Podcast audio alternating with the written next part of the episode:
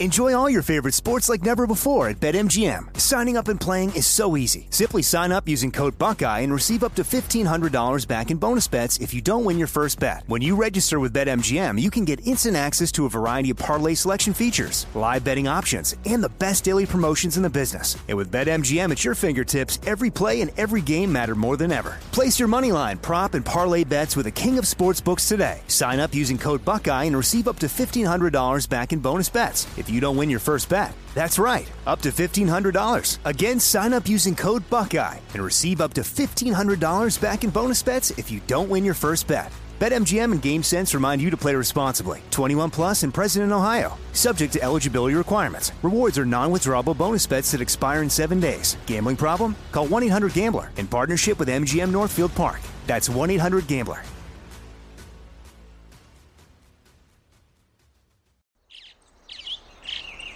Getting ready to take on spring? Make your first move with the reliable performance and power of STIHL battery tools.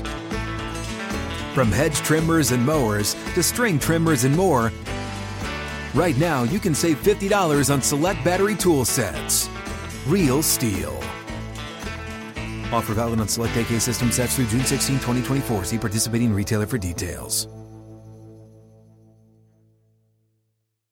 When you buy Kroger brand products, you feel like you're winning. That's because they offer proven quality at lower than low prices. In fact, we guarantee that you and your family will love how Kroger brand products taste, or you get your money back. So next time you're shopping for the family, look for delicious Kroger brand products because they'll make you all feel like you're winning. Shop now, in store, or online. Kroger, fresh for everyone.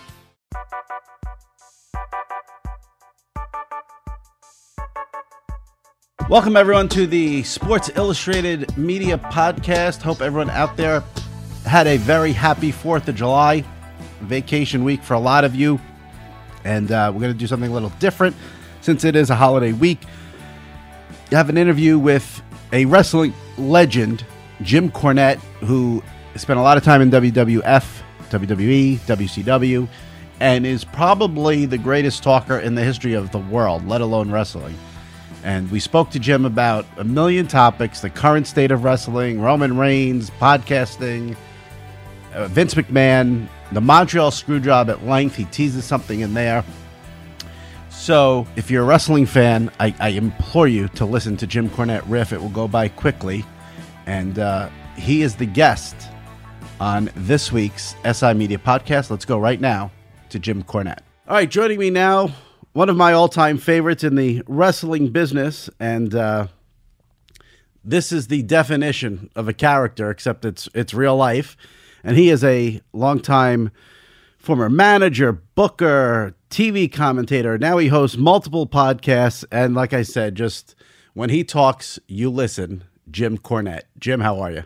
I couldn't have said it better myself. You said it just the way I wrote it. I want to thank you for that, Jim. My pleasure, and, and I'm glad Jim can make it. He he's dealing with tornado. Where are you right now? Where the tornadoes uh, just gave you a hard time? I'm I'm in beautiful Louisville, Kentucky, um, at Castle Cornette, and they had the tornado sirens going. It was a severe thunderstorm that had de- uh, descended on the Louisville area, and the sirens were going, and the water was coming down sideways, and I thought we were going to have to get a boat, but fortunately, uh, everything has uh, has uh, passed over now. I think for the time being. All right, and you were just taping your podcast. Yeah, that's uh, practically all I do anymore. You know, we've gotten so popular. What can I say? People just love to hear from me. well, the Jim Cornette Experience comes out every Thursday wherever you steal your finer podcasts, iTunes, Stitcher, Podcast Addict, all that stuff, and then the special Corny's Drive Through uh, comes out every Monday where I answer uh, listener questions about uh, wrestling history, past and present. I, I, I, say this all the time to my producer Lou Pellegrino, who's here. I think Thursdays are the busiest day for podcasts. My, mine comes out on Thursday as well. It seems all the good ones come out on Thursday. So, all... it's, it's, I guess it, it, it must great minds think alike because yeah. I don't even know how we picked Thursday. It just started out that way, and it's been that way ever since. But uh, we appreciate every we we've uh, we've grown exponentially over the past year or two, and now the uh, between the drive-through and the experience together, we're looking at about three quarters of a million downloads a month for the Cult of Cornette members to to get the knowledge that I'm dropping on them, and I appreciate all of that. I won't even go into YouTube. I'm just I'm a statistic freak. I'm I'm all over the place. You can pick me up on the fillings in people's teeth. now, are you ever? Do you ever think about? Because I've had conversations with some people about this. Um, one of my good buddies who was in the office who's a wrestling fan. The amount of wrestling podcasts or podcasts hosted by wrestling people. Jim Ross has a very successful one. Excuse me. Chris Jericho, one of the first ones out of the gate with one. Um, obviously, Bruce Pritchard and Conrad Thompson. I, I, it's going to be hard for me to do this interview without hearing Bruce Pritchard's Jim Cornette in my head. What is it about the wrestling industry that makes for these phenomenal podcasts? Well, I think part of it, and by the way, I, I'm, I've got to say this: Bruce Pritchard doesn't imitate me. Bruce Pritchard imitates Jim Ross imitating me. Okay. Just so you know, whatever, whatever it, it is, it's funny as hell. It gets exponentially higher with an, you know, it, it gets way up there. Goddamn, pal. But, uh, but uh, I think there's so many because the wrestling fans love to hear the inside perspective that they've never really gotten to hear, and and even more so than if you have a favorite actor uh, talking about the movie they made, or maybe even a favorite football player talking about the big Super Bowl they won that stuff has already really been reported. It's it's reported in the news, it's reported in papers and magazines and things, but wrestling has been such a unique animal where some of it's real, some of it's not. You never know which, which what parts where one starts and the other ends that they love to hear the behind the scenes stories from the wrestlers and the wrestling personalities. And also it doesn't hurt that generally people in professional wrestling are the more interesting people that you'll meet in the course of your life and there's always something wild and crazy going on. So it kind of makes for good stories. Yeah, I know one of your you're sort of. Yeah, for example, on on on my show, on somebody else's show, you might hear about. For example, when they shot uh, this major motion picture, you might have heard about, or uh, when they played the Super Bowl game, you might have heard about, or whatever. But I can tell you, when Dr. Jerry Graham burst into the hospital and stole his mother's corpse and tried to make off with it and was only stopped by the police and taken to the Arizona State Mental Institution. Now, why would why would he do such a thing? He was upset at the doctor. He had called the doctor previously and said that if anything happened to his mother, there was going to be some hell to pay. Well, she died. Oh my god! And he showed up with a shotgun and a baseball bat and uh, all 400 pounds of him, and burst into the room, threw his her mother his mother's corpse over his shoulder dragging orderlies like rag dolls and knocking out security guards until finally they they they took both him and the deceased lady's body down in the parking lot. Professional wrestling for you, right there. That's pretty much the stories never cease to amaze. And there, then that's why people listen to these podcasts. Do you think? yeah, exactly. Now I know I know you're you're not a fan of the current WWE product. Um, that's a fair statement, correct? I don't want to put words in your mouth. Well, eh, I mean, I'm a fan of some of the current guys in the WWE, the, the right. talent, the wrestlers. I've Seth Rollins, Daniel Bryan. You know, the the revival is a tag team. I mean, I don't watch a lot of current wrestling, and I don't want to just pick out the WWE, but I don't watch a lot of current wrestling to begin with because a lot of it hurts my feelings. Right. But well, um, but I'm I'm a fan of of certain of the talent involved there, just not necessarily the way that they're presented or the way the business is always presented. Because and it's not it's not just picking on the WWE. Pro wrestling has become pro entertainment. Right. There's no pretense that there's any reality. There's no passion and emotion that would make you think that anybody's really mad. I can't recall the last time anybody wanted to shoot or stab one of the heels and I don't know that the baby faces pictures go up like they used to in the old days on people's walls next to pictures of Jesus Christ. It's it's changed into something that that I'm just not really a fan of because even the guys, even the wrestlers, they admit that that it's entertainment and that everything is is a work or manipulated or choreographed or however you want to describe it and pretty much everybody else is in on that. So now I've just kind of come to the point where I'm if if we're not really trying to make people believe this is a fight, then why are we doing this? There's no reason to. Because then you're just out there pretending to beat people up, so it's like a movie fight scene just done in front of folks that pay. Right. See, uh, the reason I ask is it sort of ties in with the podcast thing is do you think podcasts have played a role in maybe hurting wrestling. It, it, it, seems that now it's not about what goes on in, in the ring or uh, on the show, for instance. It's not about what goes on. It's I think fans are more enamored with the behind the scenes stuff that they can know about. You know, it's not oh, about oh, definitely. Yeah, it's not about um, Roman Reigns on Monday Night Raw. It's how is the WWE going to get Roman Reigns over, which has nothing to do with what you see on Monday Night Raw. Yeah, well, you know why? Because they know that's real.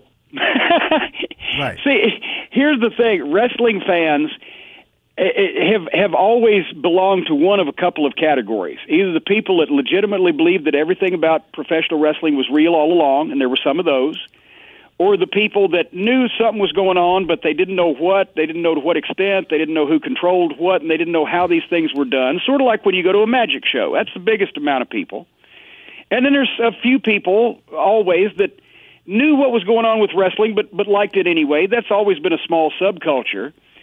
Well, what we've done now is we've kept the small subculture that do spend a lot of money per head and and are really interested in the product because they appreciate it for what it is but we've lost the vast numbers of people that, as long as they didn't know, it's just like a magic show. They would go back to see to see if they could figure it out, or right. they'd go back to see, say what you want. Those guys are mad, you know. Whatever. As long as there was doubt, as long as there was some type of cloud over what was real, what was not, and where it met, then that's where you got a lot of mainstream numbers because. You know, unfortunately, pro wrestling, and I, I make this point on my podcast a lot of all major sports, it's the only one where the salaries to the talent have gone down. Because in, in the early 1950s, when wrestling first hit network TV, the, the five highest paid professional athletes in the United States were the world heavyweight boxing champion and four professional wrestlers. Now the promoter, the WWF, WWE, they make uh, they've just made a two billion dollar TV deal, but right. the guys make a lot of money, but they don't make more money than the UFC play, uh, fighters or the NFL players, the NBA players.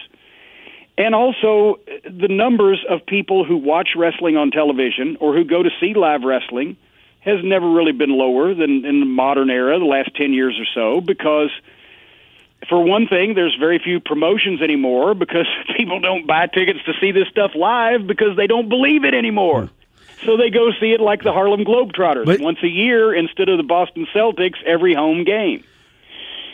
It's it's it's been a bizarre thing where one company has emerged as what people think that pro wrestling is, and they're very successful, and we've lost all the millions of people who watched all the other types of wrestling because there really isn't any anymore on a mainstream level. And then you got the independents who you know they they they're guys who laugh and joke about you know wrestling being silly and fun and they have matches with the invisible man or the blow up dolls or whatever and it it you know it's it's become a niche product instead of a mainstream uh, there it, it's it's not a mainstream endeavor anymore like it was in the 50s 60s 70s and 80s when every television station in every major market broadcast a highly rated wrestling show there were two dozen promoters uh, with full crews of wrestlers running matches every night of the week. Uh, just at, here in Louisville, my hometown alone, there were 52 live professional wrestling events at the Louisville Gardens every year, every Tuesday night. And they draw about three or 4,000 people because Louisville was a mid sized town.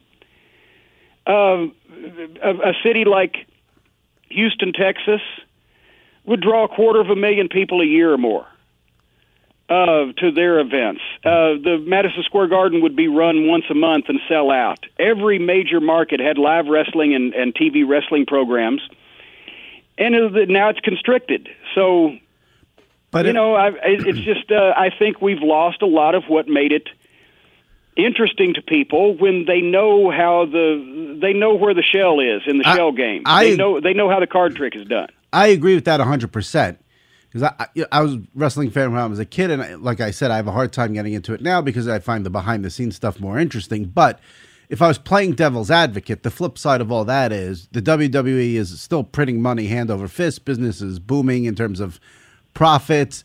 They would say to you, "We have more views on our YouTube channel. We don't need the TV viewers because what we get on YouTube, our social media is through the roof." So uh, they've adopted to it the new media so they do deserve credit for that. Would you agree? Oh yeah, and, and see once again, it's not their business that I'm talking about. It's right. the wrestling business. The WWE business is better than ever.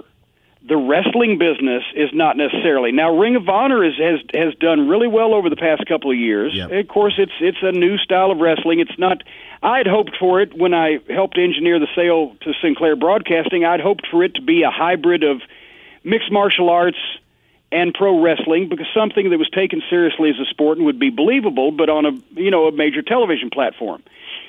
It's too late for that. I finally figured that out. Uh, if people know too much, they're not going to accept wrestling presented seriously. So therefore, you know, you have to do all the gaga, and there's an audience for that, but it's not ever going to be as big an audience as as the one we had when people didn't just look at one brand as professional wrestling, but instead they looked at the entire industry when there was multiple promotions Right. and you know much different talent.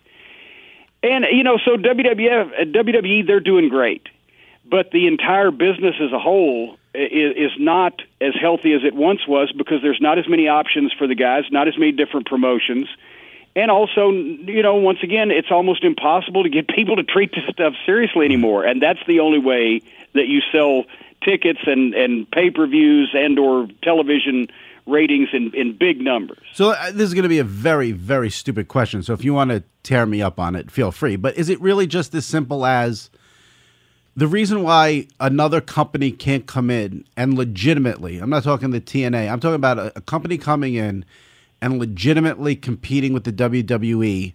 Is it simply just because of money and that's it and nothing else? Uh, well, at this point, it it's because of the the tremendous disparity in the budget that the WWE can spend to do anything and, and what anybody else can afford. So part of it is money, but also it's just at this point they have convinced everyone that WWE is pro wrestling, and to a lot of people, there's no other wrestling out there, Right. and so that style or whatever. So in a lot of respect, it is money because they've gotten so far ahead they can make the big network deals. Their production can blow anybody else's away. They can afford to hire any wrestler that does work for anybody else that gets hot, unless he's just one of those people that wants to do his own thing. Um, so there's money is at, at the root of a lot of it, but also, and Vince should know this better than anybody because I spent a lot of time with him. Complacency and indifference are the worst thing for a company to grow. You do your best work, and w- when Vince had that for that period where he actually had WCW chasing him for about two years, Right. he made a lot of, of changes and he and he grew a lot because he had to. Right. He's not used to being. He's like the the biggest kid in the schoolyard. He's not used to being picked on. But when there's no competition at all, nobody in the horizon, you don't have to change anything. You don't have to do anything differently, and then it just becomes the same old thing. I'm, I'm glad you mentioned that time period. You were with the WWE 1993 to 2005. I want to I want to get into some things from from that whole era. It, it's funny that you say uh, what we said a few minutes ago about um, the wrestling fan. Now they want the stuff that's real. They know the stuff they're seeing on TV is all scripted, and they they latch on to what's real. And I think that's the reason why even today, all these years later, at 15, 16, 17 years, whatever it is, people still talk about the Montreal screw job. And I have to say, I, I've written this. I have a daily column on SI.com, and I have written this probably 10 times over the past year on Twitter. And you did a shoot video, and I think it's the greatest 13 minutes in the history of YouTube, where you broke down the Montreal screw job. Is there anything about the Montreal screw job on this day that people still don't know or might be surprised to find out? Or do we know everything about it? Well, I don't, you can't ever know everything about everything because I mean I don't even know the the uh, specifics of, of anything when I wasn't in the room or who because people have said, well, did so and so know? Well, I don't know because I didn't actually know Vince was going to do it until I saw it happening. But then you go back and think, well, who else would have known? Well, who would have had to have known? Well, this guy might have had to have known. But you can always find out something. There might be a few interesting, surprising things left, but I don't know if today is the forum for it. But well, why best- not? I, I'm here. I'm ready to go. Like I said, I, I, don't want people to do it now. I want people to keep listening to this podcast. But when you well, do have, there, there, there might, there might or might not be a, a, TV special coming out later on this fall from one of the fine cable networks out there that might reveal a bit of new information. But uh oh, wait a second. Here's the thing. Wait, whoa, whoa, whoa. Well, what? no, wait. Let, let me let me make a point here. Okay, here's ahead. the thing. The thing is that it's such a bizarro world situation because I still have people in the wrestling industry, insider wrestlers, and people who have had long history inside the business say, "Well, it was a work." Right. It wasn't really. It wasn't really a shoot. It was a work. Why? Because everything worked out perfectly for everybody. Right. Right.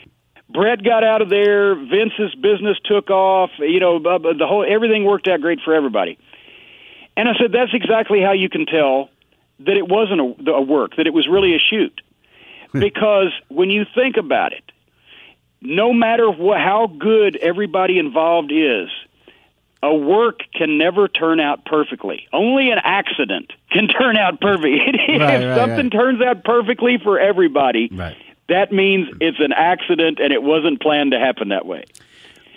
And, Well, I- and I, I, I, I, I look at the people in the business who think that it was uh, all a work amongst the parties, sort of like I do the people that think that the Earth is flat or that you know the the Right. the, uh, the aliens are going to be landing soon or whatever. It's just they're looking they're looking for stuff way too deeply.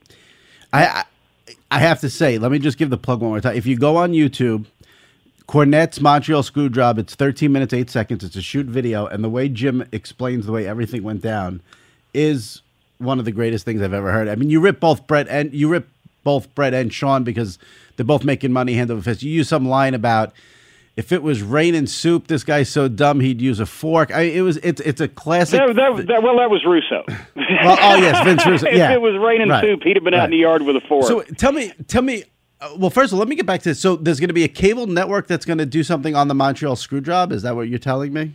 is that what you've heard? I don't know a thing about it. Is it is it a like is it an ESPN type or Um, it, it, it, it will be it will be one of the uh, it, let's put it this way there'll be some wrestling programming on one of the uh, the networks that is easily available if you're tuned into the to the cable television that they have these days. and will you be on this special? I, I very well could be appearing on something like that. And can you give me like a when? Do we know approximately when this will air on television? Are we talking in 2018 in a couple of months? Oh, I, I think it'll probably be cold weather. Cold weather. Okay, I'm looking forward to that. I so that so there might be something about the Montreal Screwjob we don't know. Well, you never know. Now you- now never you- know until you find out. Now you said you didn't know Vince was doing all that until you saw it happen. Tell me, is there anything you can tell me about the following day? Because the, well, no, the following day I'm not. There was not a live Raw the next day, right? It was in a, a week later because it was taped at that point. Yeah, that's that's back when when we still taped uh, a lot of the programs. It, it depended on the schedule. Sometimes you do like a live Raw, and then you'd tape another one for the next week, the same night. Uh, but back in the old old days, we used to tape four one-hour Raws in one night, and that would work So- for the whole month. So But tell me about that Monday a week later. You get to the building for Raw, whatever time in the afternoon. What, no, it, it was it, we were we were at TV the following day. oh, okay, okay. So the And following we day. just taped it, yeah. But we were we were at TV the actually the next two days up in Canada 'Cause because I- you did Raw and then you also did syndication back in those days. Right. I, everyone focuses on that pay per view that Sunday night. I, I'm more interested in that next day. Is there anything you can tell me about that next day of the Montreal, that Monday?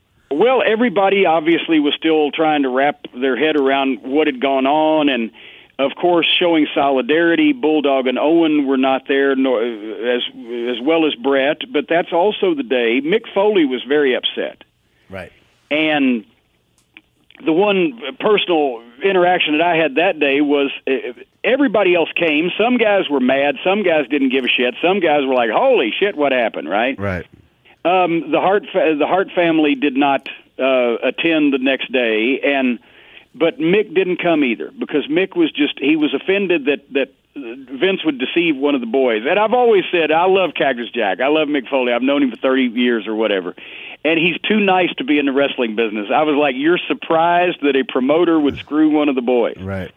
Um, but anyway, he didn't. He didn't come. He he didn't go back home. That's been reported. I don't. He didn't go all the way back home to Atlanta. He stayed in his hotel, but he didn't come to the to the TV taping. And Vince had asked me, since I had a good relationship with him, to call him because Vince definitely wanted Mick. uh, uh, you know, as part of the team, and didn't want him to to you know over something like that. Uh, you know, to have something going on. So he asked me to call him and see if he'd come back the following day. And I did. I got a hold of him and and and he was upset and rightfully so, but at the same time I told him I said, "But here's the thing, Mick. I said you've got kids and you're married and you've got a great spot. And Bret's going to go make several million dollars a year from Atlanta and Shawn's going to stay here and make who knows how much he's making at that point. Not as much as Brett. That was another bone of contention. Right um, with Vince, and but neither one of them, because uh, you were upset at this, are going to pay your bills or support your family. So why don't you come on back and tell Vince face to face what you thought of it and him and everything else? And that's what he did. And I was not in there for that conversation, but I'm I'm sure it got tense. But right. but that was the right thing for him to do. He he he kept his job and kept his check, but he made sure that his feelings were felt. Right. All right, I can't. That day, I can't. That day must have been more surreal than the night before. But it I'm, was interesting. Yeah, it was interesting. Tell me, maybe the Montreal Screwjobs answer this question. I don't know, but like I said, you were in the WWE from '93 to 2005. Obviously, you had a big career in WCW way before that. But in those WWE years, '93, 2005, what is the single craziest thing you saw? Uh, well, in, in terms of, of being unusual, uh, probably the, the, the thing in Montreal, the yeah. double cross. Everybody calls it screw job. What it, there's an old phrase because uh, you know this is uh, as old as the hills in right. wrestling. Right. It was a double cross. A screw job was a, a fan term that was come up for a what we used to call a fuck finish, where uh, basically the the good guy would get screwed by some cheating tactic that the heel used. Right so that was a screw. That was, and the fans kind of termed it a screw job. But uh, what Montreal was was a double cross. Right. There was an agreement that uh, the match was going to go a certain way, and one of the guys double crossed the other one, and that's as old as the hills in wrestling. Right. So the guys that had been around a while weren't really as shocked as the guys that were a little newer because it hadn't happened in the modern era that much. I think the last the the last high profile screw job or double cross before Montreal was when the fabulous Moolah cinched up on Wendi Richter's small package in the Garden in '85 when she, Wendi wouldn't sign her contract. And that is old school. And then that was as old school as you could get. Yeah. But of course, that wouldn't have worked in the Shawn Michaels and Bret Hart match because number one, Bret was looking for for something to go on he was already thinking about it. Right. And if and as if Shawn Michaels had tried to cinch up on a small package, Bret would have kicked out anyway and just beat the shit out of him right there on live TV. So which would have been great. but, but that's that's one reason why that didn't yeah. happen in that way. All right, so I, I, I mean, obviously, if you were there in that period, the Montreal Screwjob. But give me the second craziest thing you saw, because I, I want to get to something different. If oh my gosh, um, you know, I mean, there were crazy things that happened all the time, and and I just well, everybody heard that Vader just passed away, Leon White, yeah. and and I managed Vader for a while while I was up there, and and you know what? Eh, eh, Vader's this big old bear, and he's a tough son of a gun. But I was just telling the story on my show one night. This was when they first started doing a lot of that pyro at the opening of Raw, right? Right. Where you know back in the eh, just a few years before, Raw had been like a smaller television production coming from like Poughkeepsie or whatever. But now they're in these major arenas with this big stage and all this pyro they blow off and they blow the whole building up and it just looks insane.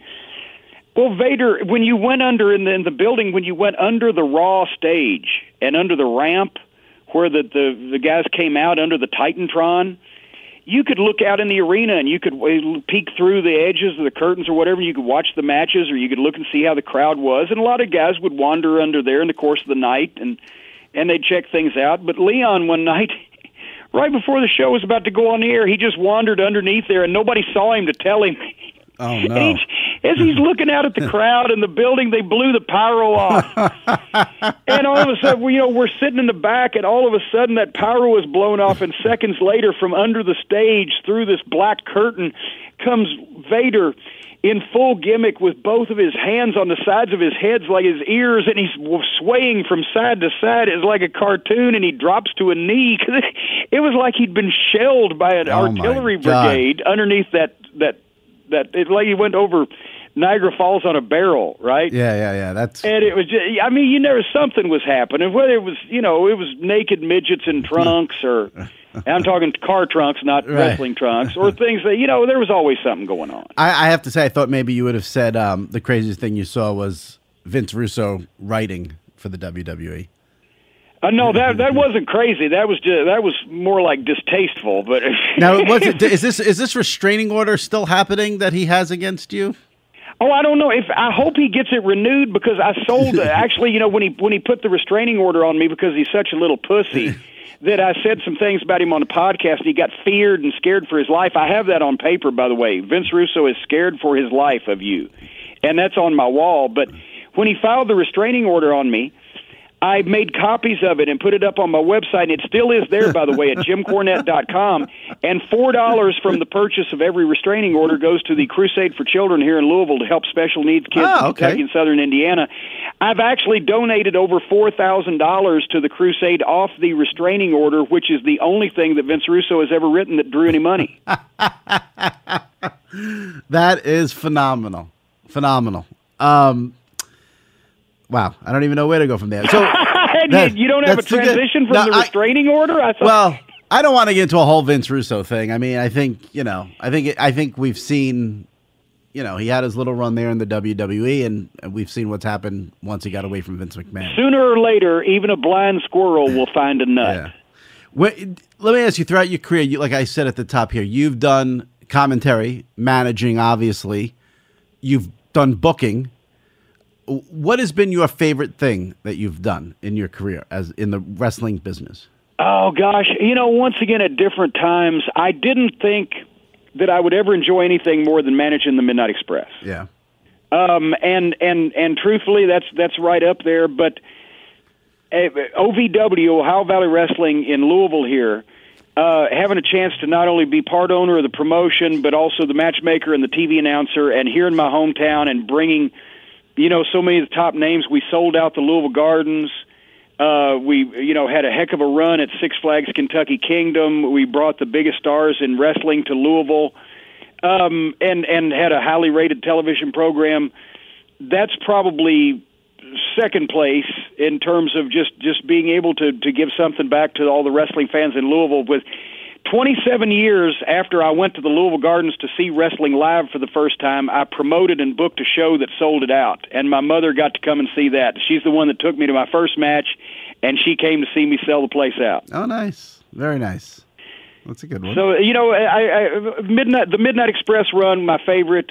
Um, the OVW run, my second favorite. And then I had moments of of fun. And uh, Smoky Mountain was a lot of work and a, a potential mental breakdown. Potential. Right.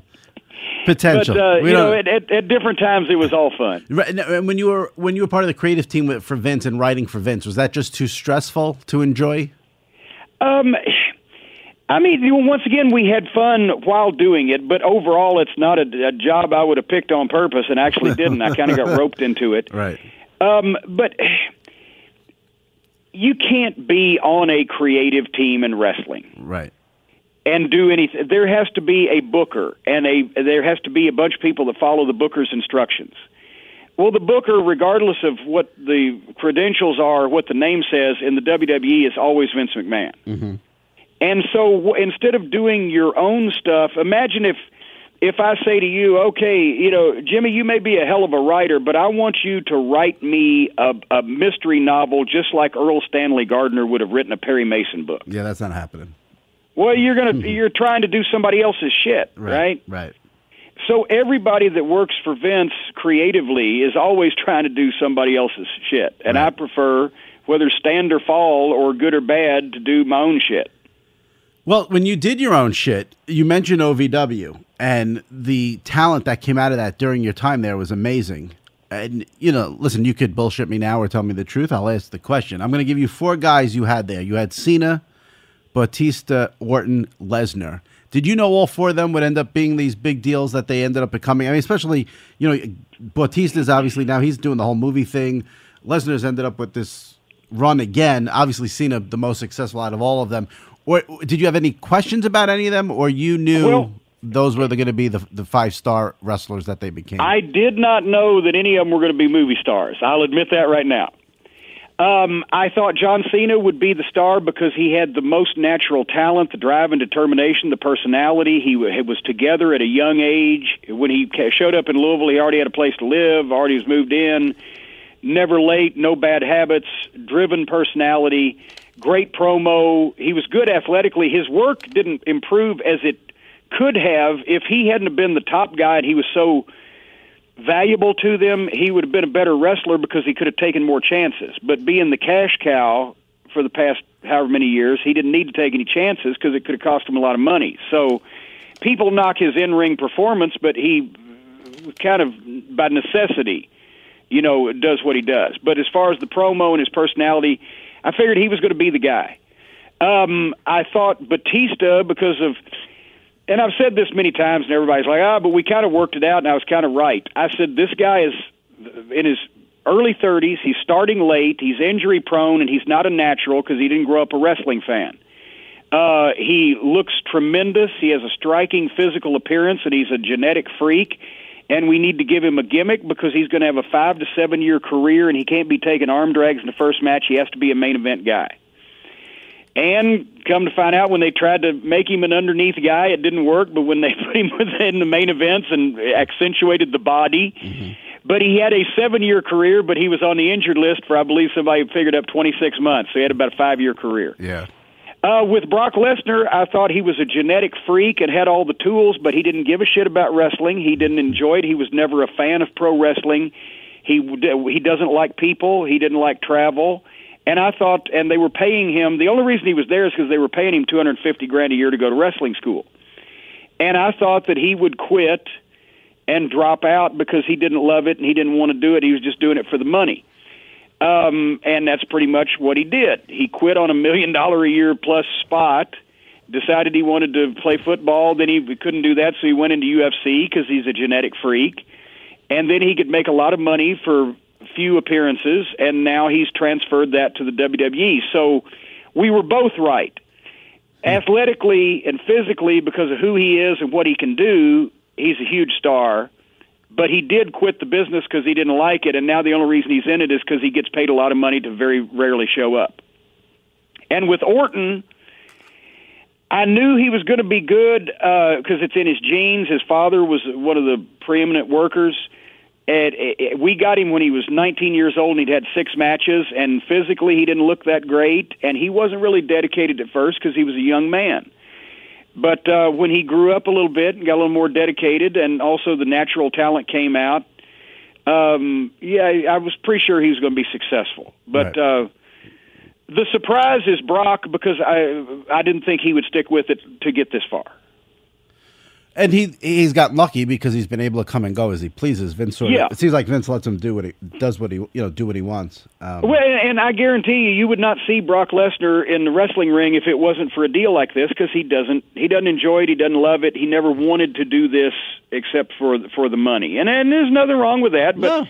But at the same time, I used to I used to browbeat him when he was training, and I used to give other guys chances over him because guys that were making a fifth of the money were trying twice as hard and I didn't feel like we ought to let the the, the star pupil coast. Right. So that's why we didn't get along, probably from you know from some of the early days. But uh, and Brian Brock, I, I I I admire this about him we're very different people, but he does like to stay in his home and he doesn't like to socialize and go out. And in my old age, I, I find that's preferable. But for a guy who doesn't like people, the only two people he wants in his life are Sable and Paul Heyman. I've right. never been able to figure that out. well, so I know you're not a fan of Sable from some of those shoot videos. I don't want to get into that, but um, the Heyman thing's interesting because I think you know uh, uh what it seems like the biggest story in the WWE for the last two three years is how to get Roman Reigns over. How you know what what's going to make the difference. And I've always thought, given that you know Lesnar's the champion and he's got Heyman there, Roman Reigns needs Jim Cornette as his manager. and then you can have a you could do a whole thing with you know Lesnar and Heyman versus Reigns and Cornette because I think that you've always been a heel but I think if you came back, you couldn't be a heel because you've been gone for so long and you've been so honest about everything. The fans are going to love you when you come back. Oh yeah, no, they they they do. Whenever I do anything and people see me, that they're they're glad I'm still breathing. Yeah. So, so I, you know, I, yeah. And, but here's the thing: I'm still breathing. well, you know, they're they're happy. You know, everybody's still around. Okay, yeah. good, good on him. And and I do tell the truth a lot, and people like that. Yeah. Uh, but here's the thing: Roman Reigns is suffering because they have finally found out why that every wrestling promotion since the dawn of time, the promoters and the people behind the, the promotion were treated as the good guys, as the fair, honest, babyface fellows. Because Vince McMahon was a once in a lifetime television performer, the Mr. McMahon deal, which isn't too far from Vince, but you know had its moments.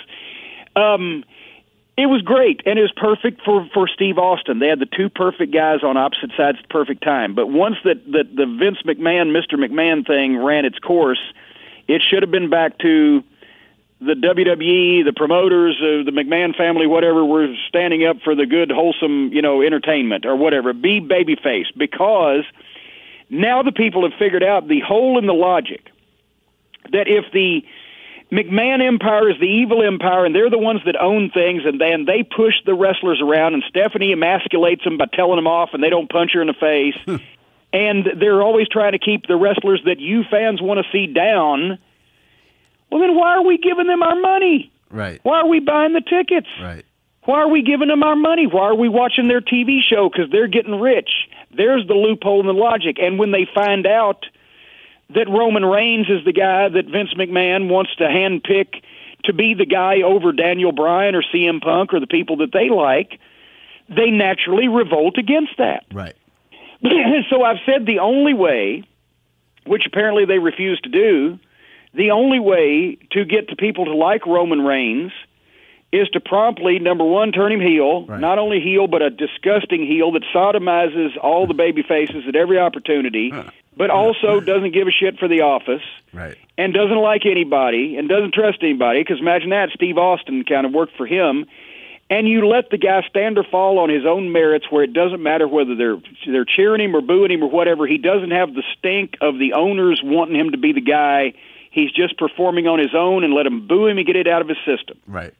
And then maybe at some point, because it's an old rule in wrestling, when you switch babyface, you're you're more over if you've been over as a heel, and if you switch heel, you're more over if you've been already been over as a babyface.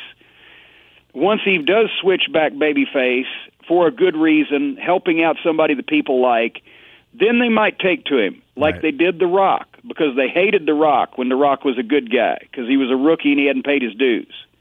And then he became a heel, and when they said "Die Rocky Die," he took it out on all that aggravation. He took out on the people, and was such a cool heel that they started liking him. Right. It's the same principle. You can't just keep batting and, back against the tide. And I've said this a million times, and I feel like a broken record, but I, I've interviewed Roman four or five times. I've had him on this podcast two, three. He's got a good personality. He can speak. He's funny. He's engaging. Just it, you know, I guess they've just got him so buttoned up with whatever they're scripting for. Oh him. yeah, no, no, nothing about this is his fault. Yeah, yeah but he ought to he ought to be allowed to first of all he they shouldn't have revealed that he was the hand-picked chosen one because right. that put a bullet on his uh, bullseye on his chest. Right. And then they ought to figure out something instead of what's you know i guess they think it's working because it's such a situation now merchandise sells or you know what what the reaction is it doesn't really matter. But just it's hard when you're when you want to be a bad guy and you're wrestling the good guy and the people hate the good guy more than they hate you that makes the match hard. It just screws everything up. Right. Well listen obviously this is fantasy land but let's say vince called you tomorrow and said jim we want you to come in and manage roman reigns. Would you do it? Oh absolutely not. Oh. no. Why not uh, well, and not anything. Well, for one, I've said I am past the point in my life where I'm ever going to do anything with full time beside it again. All right, what, if he, what if he said, "Come in and we're in we're in July here." What if he said, "Come in, manage Roman until WrestleMania, and that's all we need you for"? Do well, it. but see that, and that's the problem is because then it would require me to get on an airplane, which I don't do anymore either. Okay. And then it would also require me to leave the city of Louisville, which I go months without doing now. All right. You're and then it would require me to watch wrestling, which I don't yeah. really do a lot of anymore. and then it All would right. require me to give a shit, which I don't really anymore. And then I'm too old and I've had too many injuries to go out there and be physical. And I'm, uh, that's why I retired from managing completely right. last Thanksgiving at WrestleCade because I don't want to go out there if I can't perform and do what I'm supposed to do, and I'm past the point of falling down on purpose. Well, that's um, a bummer. And and also, if if they asked me to, in all seriousness, well, all that was serious. But if they asked me to manage Roman Reigns, I would say, if you want him to, if you want me to manage him, or you want anybody to manage him, switch him heel. Right. All right. So now they'll switch him heel, uh, and, and then, then and then maybe there'll be a chance. But but no. I think the people would just boo me because I was with Roman at this point. Yeah, but that would be great. Some kind of balm or cure all. But do would you would you not let let okay? So let's say they turn him heel. Vince brings you back to manage him. You're in the ring Monday Night Raw. There's twenty thousand people booing and screaming. You're not going to get a rush from that while you're cutting one of your classic promos. Oh yeah, that yeah. it would be fun. Yeah. It would be fun. All right. And and and and I'd see if I could get somebody to come over the rail. They were so pissed, and it would be like the old days. But the thing is, then on the way to and from, I'd be in a hotel, I'd be on an airplane, I'd be sitting in a fucking locker room for 10 hours, and I'd be going, I've ribbed myself again. This sounded yeah. good on the phone. Because every time one of my old friends calls me and said, and talks me into doing something, whereas last year I went to TNA for a week again. Right, right. Or whatever. It sounds good on the phone, and I want to do the favor for the guy I'm talking to, and it'd be nice to see all those guys again, whatever. And then I get, I'm like, oh, Jesus Christ, how long can I get home? I just need to get home. All right, but maybe uh, maybe you know, maybe this will be different. I'm gonna I'm gonna I'm gonna call Vince. I'm gonna call Vince and make it happen. All right. Maybe this yeah. fantasy scenario yeah. will be different. I, yeah, I think it'd be great. All right, let me ask you some. We'll do these rapid fire quickly, and then I'll, I'll get you wrapped up. I appreciate the time. Just want to ask you about some other random things here. Sure. My my producer Lou Pellegrino had a good question, and I like it a lot. Give me a give me a gimmick preferably from your time in WWE. If you want to do WCW, that's fine. A gimmick you hated that ended up being great and successful for the wrestler. Oh God! Uh, in the that WWF, you thought that you thought wouldn't work and ended up working. Well, I wasn't there when they started it, but I was there when and saw some of it. Doink the clown. Yeah. But it was only when when it was when it was Matt Borne. Right, uh, right. You know, and and uh, well, and then who was the second guy? I think Ray Apollo. But early on, it ca- it worked for that audience, and I'm like, this is the stupidest thing I've ever seen. But it worked for that audience, and especially the people who grew up with WWF wrestling in the Northeast, where that was always the style, right? Right. Rather than down south, it's because this is an amusing antidote, as people say often, that I've shared at Survivor Series '93, I had the Heavenly Bodies against the Rock and Roll Express booked for because we were working together in Smoky Mountain Wrestling with the WWF, and since the Rock and Roll had been the WCW's most over babyface team in history, I said, "What about if we have the Rock and Roll, the other guys, you know, most over babyface team on your pay per view, Vince?" Okay. But the problem was it wasn't in Charlotte or in Greensboro or in Virginia or wherever. It was in Boston. So we have the Heavenly Bodies and the Rock and Roll Express, and they have a tear down the house, old fashioned Southern style tag team wrestling match with bumps and spots and moves. And the only problem was it didn't tear down the house because the people in Boston, they're like, what the fuck is this, right? and then the, immediately afterwards, the music plays, and here comes Doink the Clown and four midgets dressed like Doink. Oh, my God. And the people stand up and blow. Yeah, oh, my God. And I said, then it's the way you educate your audience. And even after that long in the in the wrestling business, I was able to understand it's not necessarily that sometimes gimmicks are bad or good, or that guys are bad or good. It's the atmosphere in which they're presented. Mm-hmm. The people in in the Carolinas or in Southern wrestling, anywhere Texas, Louisiana, Mid South, whatever if you'd have had a guy and four midgets dressed like clowns come out to the ring, the people would have probably pulled out knives and cut them, hmm. right? It would have been bullshit. but because the, the WWF style was always entertainment more than the Southern style was blood and guts and fighting, you know, they they bought it up there, whereas they didn't understand what we were doing because they didn't they, they hadn't even seen the Rock and Roll Express in their heyday because the cable didn't get up that far, and it was it was a complete departure. So a lot of times guys would get over in certain territories that had certain styles because that fit what their strong points were. But in other cases, the same thing done the same way, it would die the you know the death of a thousand cuts in another place because right. that wasn't what the people were buying there. So Uh, there were some gimmicks that got over. I was like, "What? I do not." But then there was. I've been right about more of them not getting over and, and understanding why than than, than they well, did the, get over, and I didn't understand. There why. was a period of time there where where things were rough there in the uh, mid '90s. There with the gimmicks. Oh, good lord! And I used to shudder. And they they were telling me find talented guys. Our roster is depleted. WCW is signing up all these guys. Find us some good wrestlers and I'd find them some because I was the one that was keeping track of the you know the other independent promoters, people who were out there, and they'd bring them in and then give them the stupidest names and the stupidest gimmicks, and the, and the you know the dirty white boy became a plumber named T.L. Hopper.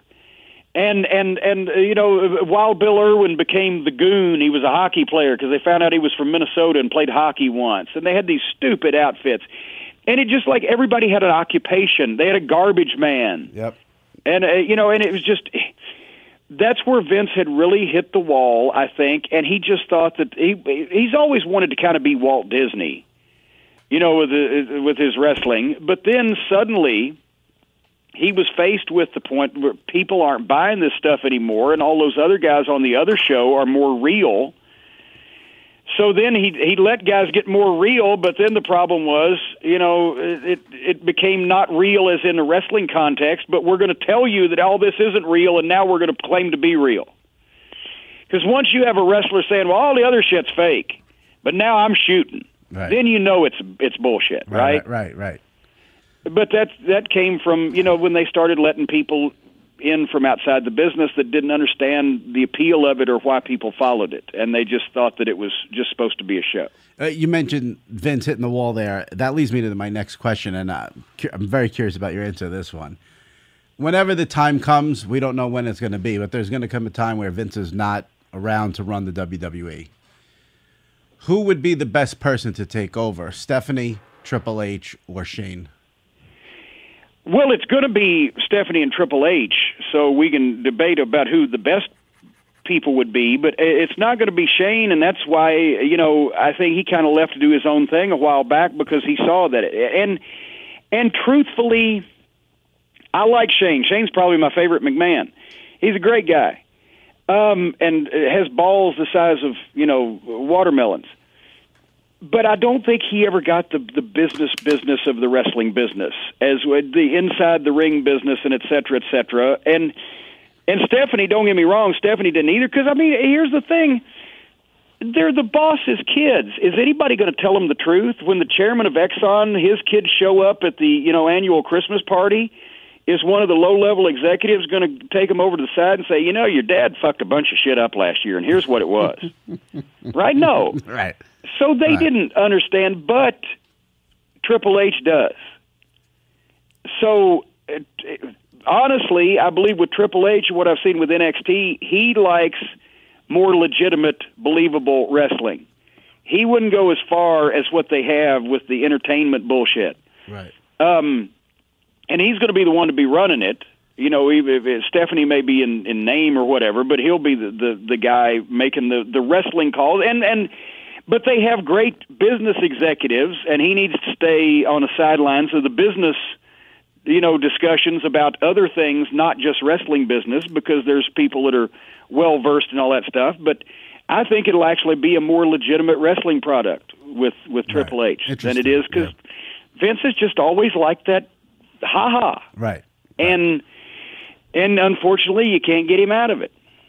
Any thoughts on Ronda Rousey's so far in the WWE? The greatest debut match in the history of wrestling. Wow, I, that was my that was my favorite match on the whole show. I watched it to review on my my highly rated podcast. Not as good as yours is that we're on right now, Jimmy, but it's uh, highly rated. No, no, um, but I watched the show, and there was the sublime and there was the ridiculous, and there was less of the sublime than the ridiculous, but that was the highlight of the night. That was the best debut match I've ever seen. That was a classic pro wrestling match put together perfectly. The people loved it, wanted to see more. It was easy to dance to, but wasn't pitchy at all, dog. um, you know, I thought she did great, and right. that's once again – we've come around full circle. I'll say this, and then I believe the, the the storm clouds are brewing again, so I may have to get off here before I get electrocuted. Okay, okay. But if you notice, people, a, a lot of people used to believe wrestling, as I said, but a lot of people didn't know what was going on, knew something, but they didn't know what or how. Then suddenly everything began being exposed. You knew who did everything and how everything was done.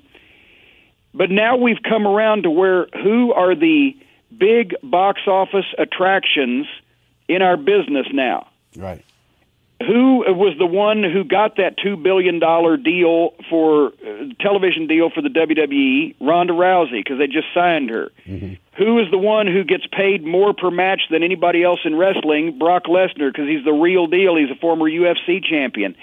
The people who are drawing the money in wrestling in 2018 are the same kind of people who were drawing the money in pro wrestling in 1918 the people that everybody knows say what you want about wrestling or whatever, but those guys are, or girls are the real deal. The people that can create a little doubt. Will Brock Lesnar go off and snap and really hurt somebody even if he's told not to? Right. Possibly, because he actually might. Because right. he's a he's a, a, a genetic freak and also he's a lunatic and he don't give a shit. Right, right. Because he could just as soon go home and stay there and he's got the money to do so. That's what sells tickets. Yeah, very and interesting. Ronda yeah. Rousey is, is, is, at some point is the promoter going to tell her what to do, or is she going to snap and just say "fuck it"? Right? Right. Well, she might very well. The people drawing the big money in wrestling have always been the people that the fans and the ticket purchasing patrons believed may go into business for themselves and do their own thing, regardless of what you think about wrestling. Right. And nothing's changed in a hundred years except the names. Well said. All right. I appreciate it. I'm going to end with this. I appreciate the time. I've enjoyed it. I'm going to go totally off the beaten path. You are not shy, and that is an understatement, about tweeting your opinions on politics. Now, I do the same thing, and I always get told by people, oh, you're alienating half your audience if you bash Trump supporters and Trump, blah, blah, blah. And I always say the same thing. I don't care ha, have you? What kind of backlash have you faced? Do you care at all? Do you ever think you've gone too far?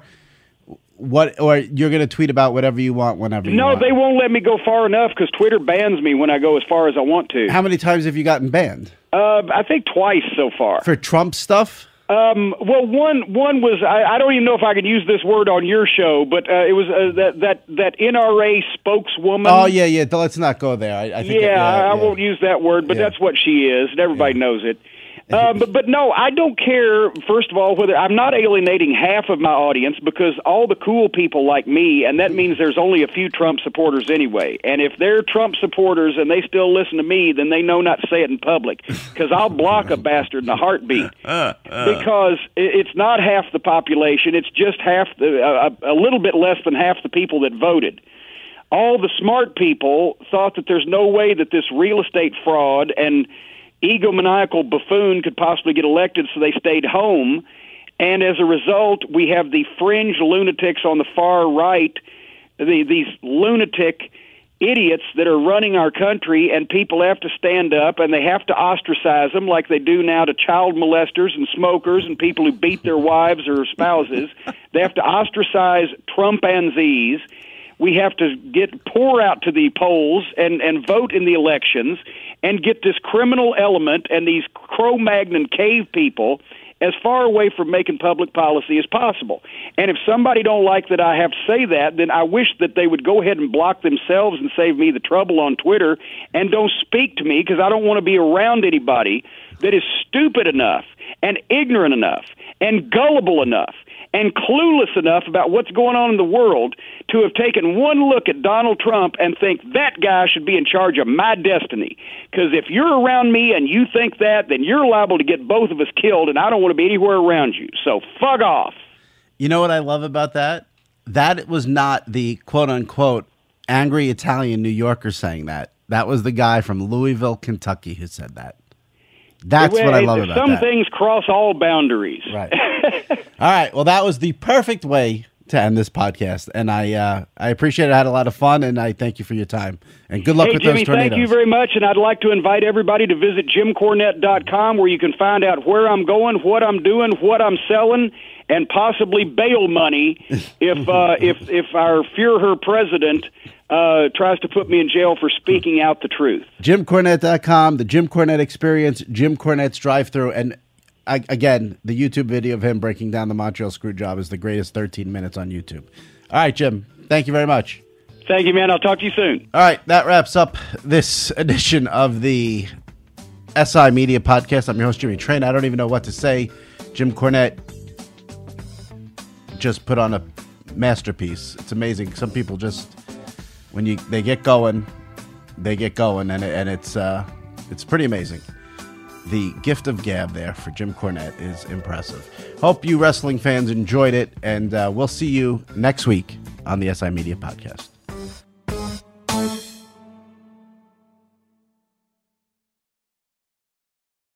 Do you know about the Locked On Podcast Network, the number one daily sports podcast network? Locked On has a daily podcast on every NBA and NFL team, plus a growing lineup of college and MLB teams. You get a daily bite sized podcast giving you the latest on your team from the local experts. Lakers fans, search Locked On Lakers. Cowboys fans, search Locked On Cowboys. Just search Locked On Your Favorite Team on Apple Podcasts or Google Podcasts, or tell your smart speaker to play podcast Locked On Your Favorite Team. Locked On Podcast Network, your team every day. There's no distance too far for the perfect trip. Hi, checking in for. Or the perfect table. Hey, where are you? Coming! And when you get access to Resy Priority Notify with your Amex Platinum card. Hey, this looks amazing! I'm so glad you made it. And travel benefits at fine hotels and resorts booked through Amex Travel. It's worth the trip. That's the powerful backing of American Express. Terms apply. Learn more at americanexpress.com slash with Amex. At Bet365, we don't do ordinary. We believe that every sport should be epic. Every home run, every hit, every inning, every play. From the moments that are legendary to the ones that fly under the radar. Whether it's a walk-off grand slam or a base hit to center field. Whatever the sport, whatever the moment. It's never ordinary at Bet365. 21 plus only must be present in Ohio. If you or someone you know has a gambling problem and wants help, call 1-800-GAMBLER. Getting ready to take on spring? Make your first move with the reliable performance and power of STIHL battery tools. From hedge trimmers and mowers to string trimmers and more, right now you can save $50 on select battery tool sets. Real STIHL. Offer valid on select AK system sets through June 16, 2024. See participating retailer for details.